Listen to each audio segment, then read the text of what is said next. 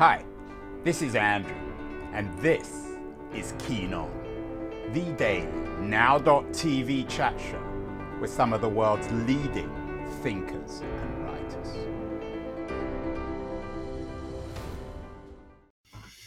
Hello, everybody. It is Friday, the 13th of May, 2022, some almost 100 years ago. Uh, Sigmund Freud wrote an interesting and important book, uh, Civilization and Its Discontents, a book about this perennial struggle between the individual and society. Some 90 years later, we have another book with a similar title by a similarly significant, very visible public intellectual, Francis Fukuyama, Liberalism and Its Discontents. And in an odd way, the books are, I'm guessing, quite similar. Uh, both are about this perennial conflict, confrontation. Um, and unease between uh, the individual and society, between the individual and the collective. Francis Fukuyama, uh, his book, Liberalism and Its Discontents, is just out this week. He's joining us from Palo Alto, just down the road uh,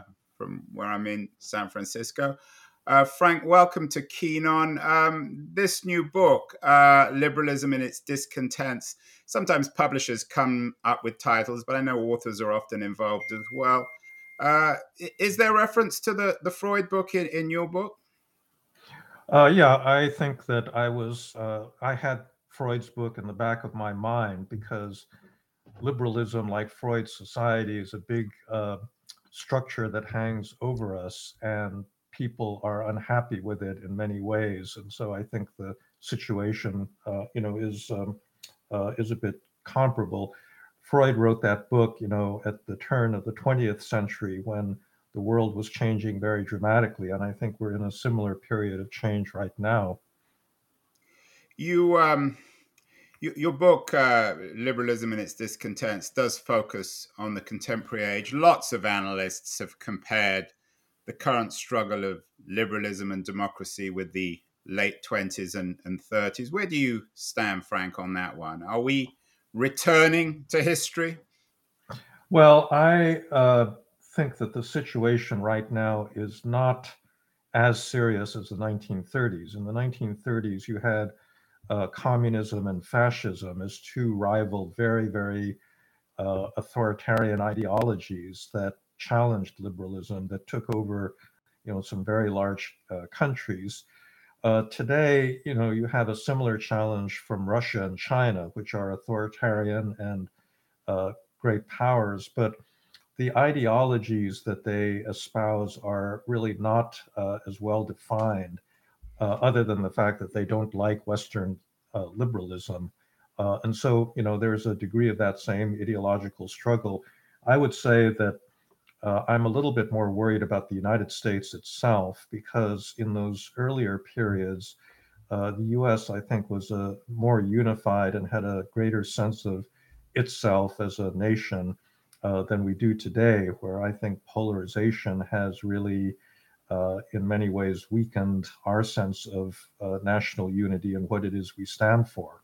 We seem to have a rash of books, Frank, on the current health of liberalism.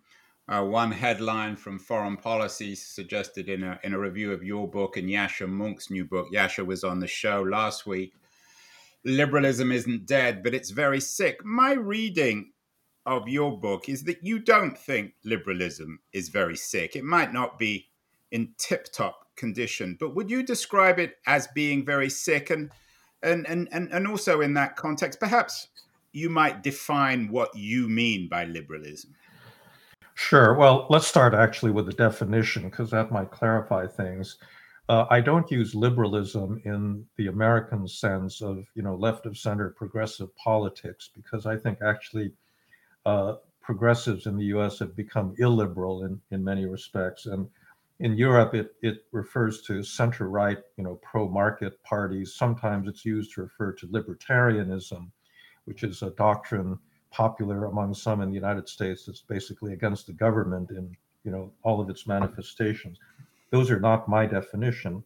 Uh, for me, liberalism uh, is a doctrine that sees the moral uh, equality of all people as individuals. It's a universalist doctrine in that sense that says that uh, you know people's ability to choose is something that unites them as human beings, and it's associated with a number of institutions that protect that uh, autonomy, such as a rule of law that prevents uh, rulers from doing whatever they want. You know, constitutional checks and balances that similarly limit the power of government uh, over individuals. Uh, and it's really been around for quite a long time. It got its start in the middle of the 17th century after 150 years of religious war in Europe, where people were killing each other over whether they're a Protestant or Catholic or some particular sect within those uh, branches. And people felt, you know, maybe we should not fight over religion, but agree to disagree and lower the temperature of politics, have a society that is based on tolerance of different viewpoints. And I think that's really my understanding of liberalism and, uh, you know, what's, and, and, it's something I think that remains valuable today. Uh, I think the, the question of how much trouble it's in uh, is a serious one because it's been attacked from both the uh, the right and the left. You know, the the attack on the right. I suppose the the main avatar of that is Vladimir Putin, who declared that liberalism was obsolete in an interview in 2019, and he's trying to prove his point by invading a much more liberal uh, society, Ukraine, uh, as we speak. But you know, apart from Putin, there are a lot of conservative populist nationalists that say liberalism is too weak. It's uh, lets people do whatever they want, uh, and we need more national unity and a sense of national identity. Uh, and then I think on the left, you have a lot of people that, especially Gen Z types, that feel liberalism is slow, it's outmoded, it doesn't really get us to the kind of social justice that uh, is really necessary. And for that reason, uh, it needs to be discarded in favor of something else. To what extent, though, is, if not the crisis, the ill health of liberalism uh, the same as the ill health of democracy? Are these two different two different things? Uh, uh Viktor Orban, of course, of Hungary, who he may not be as authoritarian as, as, as Putin, but he describes himself as an illiberal Democrat. Can you be an illiberal Democrat, Frank, or are those contradictory oh, sure. in terms? No, no, sure. I mean, liberalism and democracy have been allies for you know for um, many decades, but they're not the same thing. Liberalism really refers to the rule of law and constraints on power. Democracy refers to popular choice through elections, and so uh, Viktor Orban was popularly elected. He just actually won another uh, term as prime minister by a pretty successful uh, margin. Uh, but you know, he's closing down media. He's uh, blocking judges and stacking courts, and basically trying to eliminate all of the liberal constraints on his power.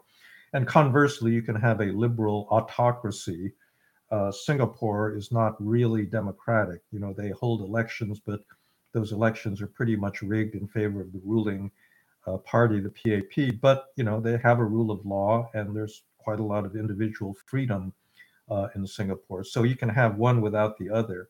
I think in the end, uh, they they kind of need to go together because uh, if you have an illiberal democracy where rulers can do whatever they want, you know, after they've dismantled the liberal institutions, then they go after the democratic ones by gerrymandering and blocking access to the vote and, and that sort of thing. So, you know, there's a reason why the two are closely associated. So your your focus in liberalism and its discontents is less on political institutions, less on democratic institutions, and more on the the idea of liberalism. In this book, you're a you're an intellectual historian. Is that fair?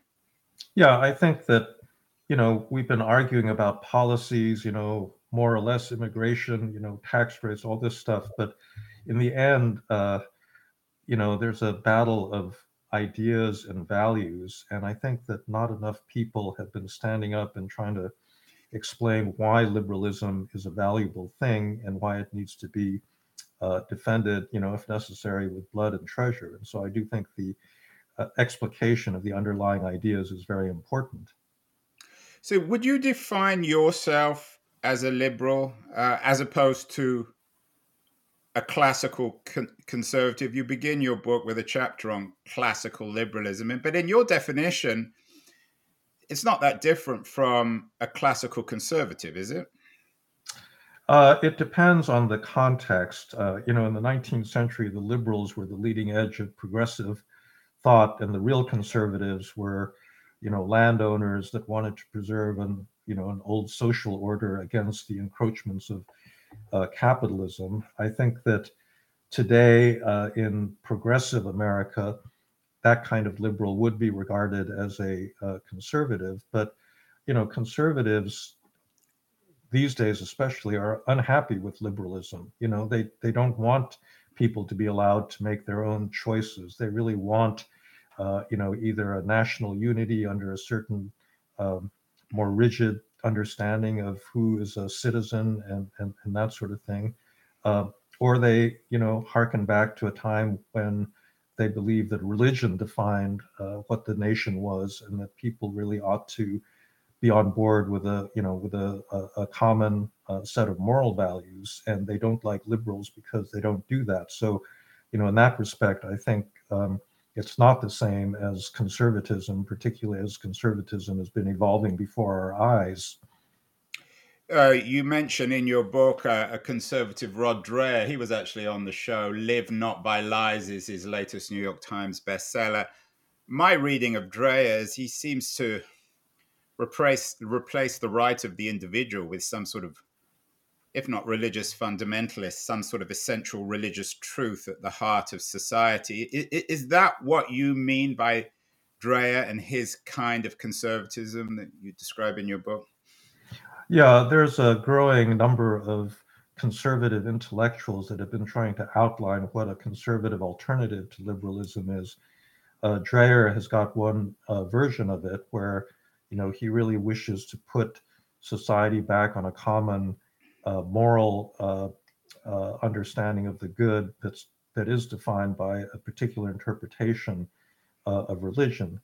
Now he, um, you know, has different solutions to this. Uh, you know, he's uh, he likes the Benedict, what he calls the Benedict option, where religious conservatives withdraw into their own communities and detach from the rest of liberal society I actually think that this is a liberal solution because that's what liberalism allows you to do. You know, it's not forcing you to go one way or another, uh, but you know, you can. I mean, if you're, you know, you're a Mormon or a Mennonite or an Orthodox Jew, you can live in your separate communities and nobody's going to bother you. Uh, what I think is a little bit more disturbing is that some uh, conservatives, like Adrian Vermeule, the Harvard law professor, are arguing in favor not of withdrawing from liberal society, but actually trying to seize the commanding heights and using the power of government to enforce uh, a particular view of the common good. Uh, and this, I think, is, you know, in a way, it's a classical European kind of conservatism. Uh, you know, a lot of American conservatives have started uh, admiring Salazar, you know, the late dictator of Portugal before mm-hmm. Portugal opened up in the 1970s and this just seems to me completely bizarre and very un-American because you know the United States has never been this kind of theocracy, and I you know hope will never be. Yeah, I, I tend to agree on that theocratic element. When I talk to Dreher, he seemed particularly un-American, although I think he claims to be more American than any other American. Um, I, I wonder, Frank, you're suggesting that the idea of liberalism is in a minority at the moment. But is that necessarily a bad thing? I mean, perhaps the greatest book of all on liberalism, Mill's work in the 19th century suggested that by definition, liberals should be in a minority um, and that they've always been very suspicious of mass opinion. So if everybody believed in liberalism, liberalism, liberals might actually be in trouble. Well, it depends on what you mean by believe in liberalism. Uh, liberalism is not like Marxism, Leninism, where there's a clear doctrine and people have to sign up and join the Communist Party to show that they they they, they have signed on. Uh, it's you know it's a way of life and it's a it's a moral attitude. The central virtue that is cultivated in liberal societies is tolerance. And you can learn tolerance without knowing what liberalism is. Uh, and I think that if you don't have a society in which most people are tolerant, uh, open to uh, discussion and deliberation, if they don't believe in the fundamental value of you know freedom of speech, uh, then it's going to be really bad if they're only a minority because you'll have a lot of other people that will say, you know, we want to make sure that our opponents shut up and are not allowed to speak publicly and uh, are driven out of positions of power and, and, so forth. So I do think that, you know, you really need a consensus about liberal values, and I think that actually in the United States that existed. Um, uh, it's being severely challenged right now, but it it did uh, it did exist without anybody actually consciously saying, "Yeah, I'm a liberal, and that's what I've signed on to." Frank, uh, last year we did a, an interview with the English intellectual historian Edmund Fawcett, two wonderful books, Conservatism and Liberalism. I'm sure you're familiar with them. I'm not sure you probably would necessarily agree with this distinction, but Fawcett said something uh, in his book that I think is very intriguing. He said, Were politics chess? Liberals had white, they moved first. Conservatives had black, they countered liberalism's opening moves. In time, the initiative changed hands. Conservatives, who began as anti moderns, came to master modernity, for the right was in telling ways the stronger contestant. All these ideas need to evolve in terms of cultural, technological changes. Um, has liberalism changed enough? Is it sufficiently flexible in the early part of the 21st century? It can't just go back to its classical roots, can it, Frank? Well, I don't think anybody is arguing that you want to go back to a certain version of classical liberalism. You know, there was a version of liberalism in 19th century uh, Britain that was pretty was pretty ruthless. You know that that it privileged markets and um, I have a quote uh, in the book about um, um, Trevelyan that made this remark during the Irish famine.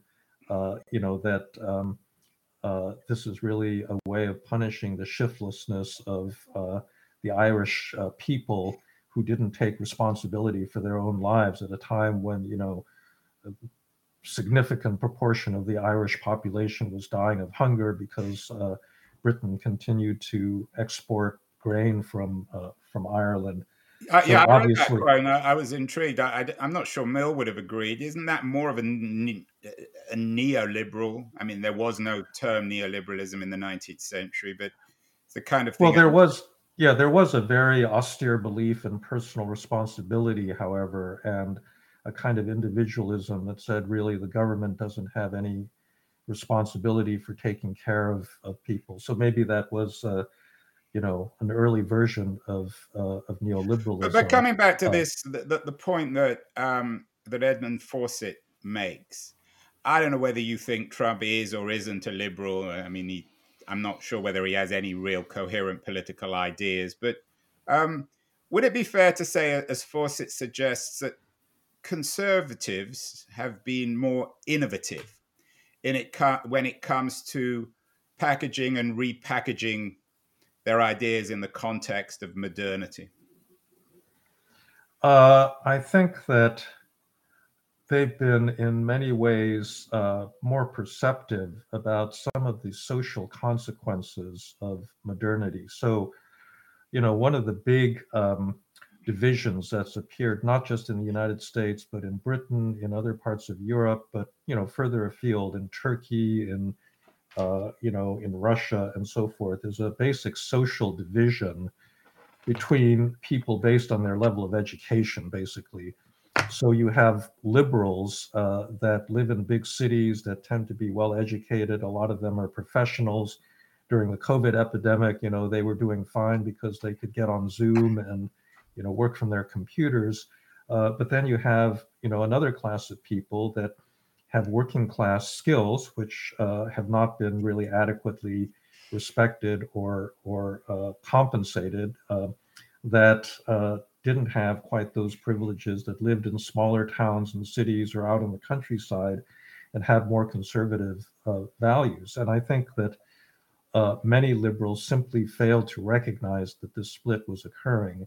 Uh, you know, they kind of had a contemptuous attitude towards people that were not like themselves, cosmopolitan, you know, open to new ideas and so forth, and you know, tended to write them off as you know just hopelessly nativist or racist or you know uh, benighted because they didn't accept you know their form of of uh, a liberal society, and that was a huge blindness. And I think you know Trump understood uh, that kind of person. Um, you know, those are the people that he has been dealing with through most of his career, and I think his opponents really uh, didn't recognize that there's this very powerful social force out there that could be mobilized.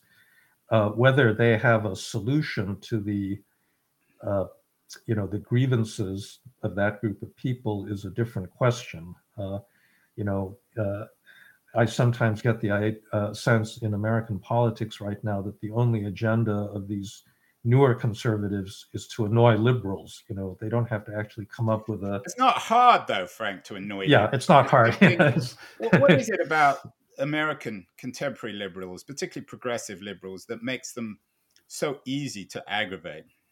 Well, I think you know it's partly that they've moved away from uh, you know from liberalism itself. They're not tolerant, and tolerance remains the chief uh, virtue, and so they blame conservatives for being in, intolerant when it comes to ethnic diversity, gender, you know these sorts of issues. But they themselves, I think, are pretty politically in, intolerant. They really do tend to write off people that don't share their you know agenda in terms of uh, you know progressivism uh, and that's why deviations from that uh, that kind of orthodoxy meets with such uh, you know contempt and and and, and spite the other yeah we need is, uh, we need sigmund freud uh, frank to, to, to think about your word deviations i think orthodoxy and Freudianism are, are, kind of interesting in terms of analyzing contemporary liberalism. You've started a new group, American Purpose, which is focusing on making American liberalism and American democracy healthier. How are we going to do that, Frank? You are well a, a classic. You are unambiguously uh, both in your you know in, in your writing career and particularly in this book, liberalism and its discontents. You are someone who believes in classical liberal liberalism, although you distinguish yourself from from from the neoliberals, you make it clear you're not a neoliberal. How are we going to move forward here? Well, uh, I think that you got to start with the ideas. Uh, you know, I have had the sense that uh, many liberals have joined in the criticism of liberalism, and they've been, you know, apologizing for it and not reminding people why uh, it's a good thing to live in a in a liberal society. Uh, and I do think that you know politics is, in many uh, uh, instances, downstream of both culture and ideas. And unless you get the ideas right, you don't get the culture right. And if you don't get the culture right, you're not going to have the mobilization and the politics uh, that follow from it. Uh, since I am primarily somebody that writes books and deals in ideas, you know, my contribution. I'm not. I'm not an organizer. Uh, you know, I can't um, mobilize people to go out and demonstrate in the streets, or I can't legislate, but I can write books about ideas. And I think that that's one of the places uh, that you start with, where you kind of push back against some of the bad ideas that are out there, but also present a positive vision of what uh, a liberal society ought to look like. I must say that Vladimir Putin has been helping a lot in this in, in recent weeks because in a sense, he's made very vivid to people what the alternative to liberalism is, and I think it doesn't look very, uh, very pretty. But um, but you know, many Americans don't really see that as relevant, and so I think it's important to remind them, you know, why this is still a good doctrine. Your last book, Before Liberalism and Its Discontents, was on identity, the demand for dignity, and the politics of resentment. My sense from that book is you were quite critical of a, a a political ideology focused exclusively on identity. Is that another cure for the current malaise of liberalism? Do we need to get beyond the politics of identity, Frank? Well, I don't think that you can ever get rid of identity. I mean, all of us have multiple identities that are very uh, important to us. You know, we are proud of our you know ancestors and proud of our country and proud of you know the groups that we join and so forth. It's a very fluid category. The question is, what kinds of identities are we going to uh, emphasize? And I would say that in a liberal society, you know, we're going to have multiple identities, and the the the problem raised is when uh, certain groups begin emphasizing a fixed characteristic like race or ethnicity uh, or gender as the essential characteristic of a person that overrides, you know, their individual characteristics. And this has been happening on both the, uh, the, the, the left and the right. I think identity politics really starts on the left uh, with people asserting that, you know, liberal individualism overlooks what marginalized groups hold in common with each other, and we ought to think of people of a pluralist society as a pluralism of groups and cultures and not of individuals. And then this is kind of set off an identity politics on the on the right, where you know the former kind of majority uh, that thought of themselves as defining American national identity, all of a sudden feels victimized because you know being a white person of European descent is no longer regarded as something to be proud of. Uh, and that then creates its own, you know, kinds of uh, resentments. And I think it's that form of identity politics that focuses on these fixed characteristics uh, that we can't do anything about. That is, you know, what's dangerous to a to a liberal democracy. Uh, but identity itself, you know, we need identity. I mean, one of the things I've argued consistently is that liberal societies have to have a national identity uh, that people can be loyal to. Uh, if they don't, there's no social cohesion, there's no communication, there's no deliberation. But that identity has to be a liberal one. It has to be compatible with liberal uh, values, and that's really, I think, one of the challenges we face, uh, you know, right now in America.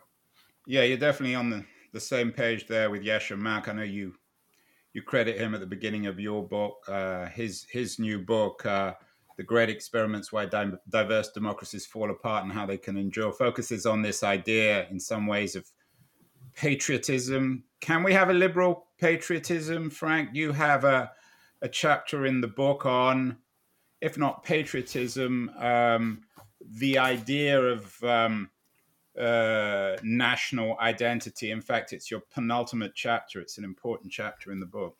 Right. No, I think that you can. Uh, there's some examples of it. I think, you know, for example, in France, after the French Revolution, you know, you had liberté, égalité, fraternité, uh, the slogans of the French Revolution that defined a kind of republican uh, identity that was based on the French language, on uh, belief in those Republican ideals of liberty, equality, fraternity, uh, and was open to, you know, the actual diversity of people that lived uh, in France. And so, if you lived in Martinique, or, you know, you were a black person coming from Senegal but became a citizen and spoke French, you could participate uh, in that uh, in that French identity, and you wouldn't be embarrassed by calling yourself, uh, you know, French in, in that respect. It wasn't linked to uh, race or ethnicity. And I think in the United States, we had gotten to that kind of sense of who we were as a nation in the wake of the civil rights uh, movement that finally removed the formal barriers to African Americans being, you know, full citizens and being able to uh, participate. Uh, you know, I've always thought that if you go to a naturalization ceremony in the United States, uh, it's very different from other countries, uh, other democracies, because it's actually very moving. You know, you get all these people from Iran or Guatemala or Korea or you know wherever, and they're all together. They all, you know, pledge allegiance to the United States, and then the you know the society makes a big deal out of it. There's a color guard and you know sometimes the governor comes to welcome them as new citizens and i think it kind of gives you a strong sense of what a liberal identity is that we're all free americans we all have equal rights the government is going to treat us uh, equally unlike the countries from which we uh, which we came and so that's you know that's my sense of how liberal patriotism really ought to work. And it depends of course on our agency, on our determination to make that. You had an interesting piece in the Wall Street Journal uh, late last month uh, on the long arc of historical progress. You disagree with num- an, an, another of our guests, a frequent guest on the show, Anne Applebaum, who believes, or you at least uh, you suggest, believes in the inevitability of human progress, in the arc of, of, of, of progress, this uh, Martin Luther King uh, assumption. Uh, do you still believe, Frank, that things can get a lot worse? Can we? Oh yeah, no. Look, they can obviously get worse. I mean, the thing about historical progress is it's very nonlinear. I mean, you just think about the early 20th century when, you know, you had a, a, a emergence of a liberal Europe at the end of the 19th century that was then completely undermined uh, by the rise of uh, rabid nationalism. You know, Vienna uh, at the end of the 19th century was one of the most liberal cities in the whole world. It produced Freud and Mahler and Hofmannsthal and and you know John von Neumann. Well, that that was the Hungarian wing of the of the empire, and then all of that comes crashing down with the rise of uh, of Hitler and fascism, and all of those people have to escape to the liberal United States that will welcome them uh, as uh, as immigrants uh, and tolerate them. But you know that was a horrible period in in human history. we recovered from it, um, but I think that you know that's the worry right now that we may be heading into another period like that of rising nationalism, rising intolerance, uh, dislike and distrust of liberal societies, and that's something we have to, you know, organize and mobilize against. Frank, um, everyone, of course, knows you as the end of history man. You famously wrote that essay, I think it was in 1989, and the book, best selling book. Um, are you suggesting, I know you're not suggesting that we are at the end of history, and I, I don't think, and, and, and as you've said many times publicly, you never really said that. But are you suggesting that liberalism is the only civilized alternative in the way we think about ourselves in society. Of course, there are other alternatives, but you seem to suggest that they're all unacceptable. Um, you, in some ways, I guess, dismiss communitarianism, um, neoliberalism. Is liberalism the only game in town for anyone who really cares about human rights and human progress? Well, I, first of all, think that both neoliberalism and communitarianism are, you know, within the liberal family. Uh, I think that actually I would say that I'm more towards the communitarian wing uh, than towards the pure liberal wing because I do think that, you know, what a liberal society ought to protect is our ability actually to associate and live together in uh, communities and not be these isolated, atomized uh, individuals. Uh, so I would say that that's simply a gloss on on uh, uh, liberalism. what I, you know, was writing about is the much more stark alternatives to liberalism, whether you could get rid of either democracy via elections or the rule of law that you know protects individuals uh, in a systematic way and still have a society that is uh, you know economically prosperous that people want to live in and you know, I must say that uh, I, I, I could never assert that such a society can't exist. Uh, you know, human beings are endlessly inventive, but I honestly don't see uh, a higher and better alternative.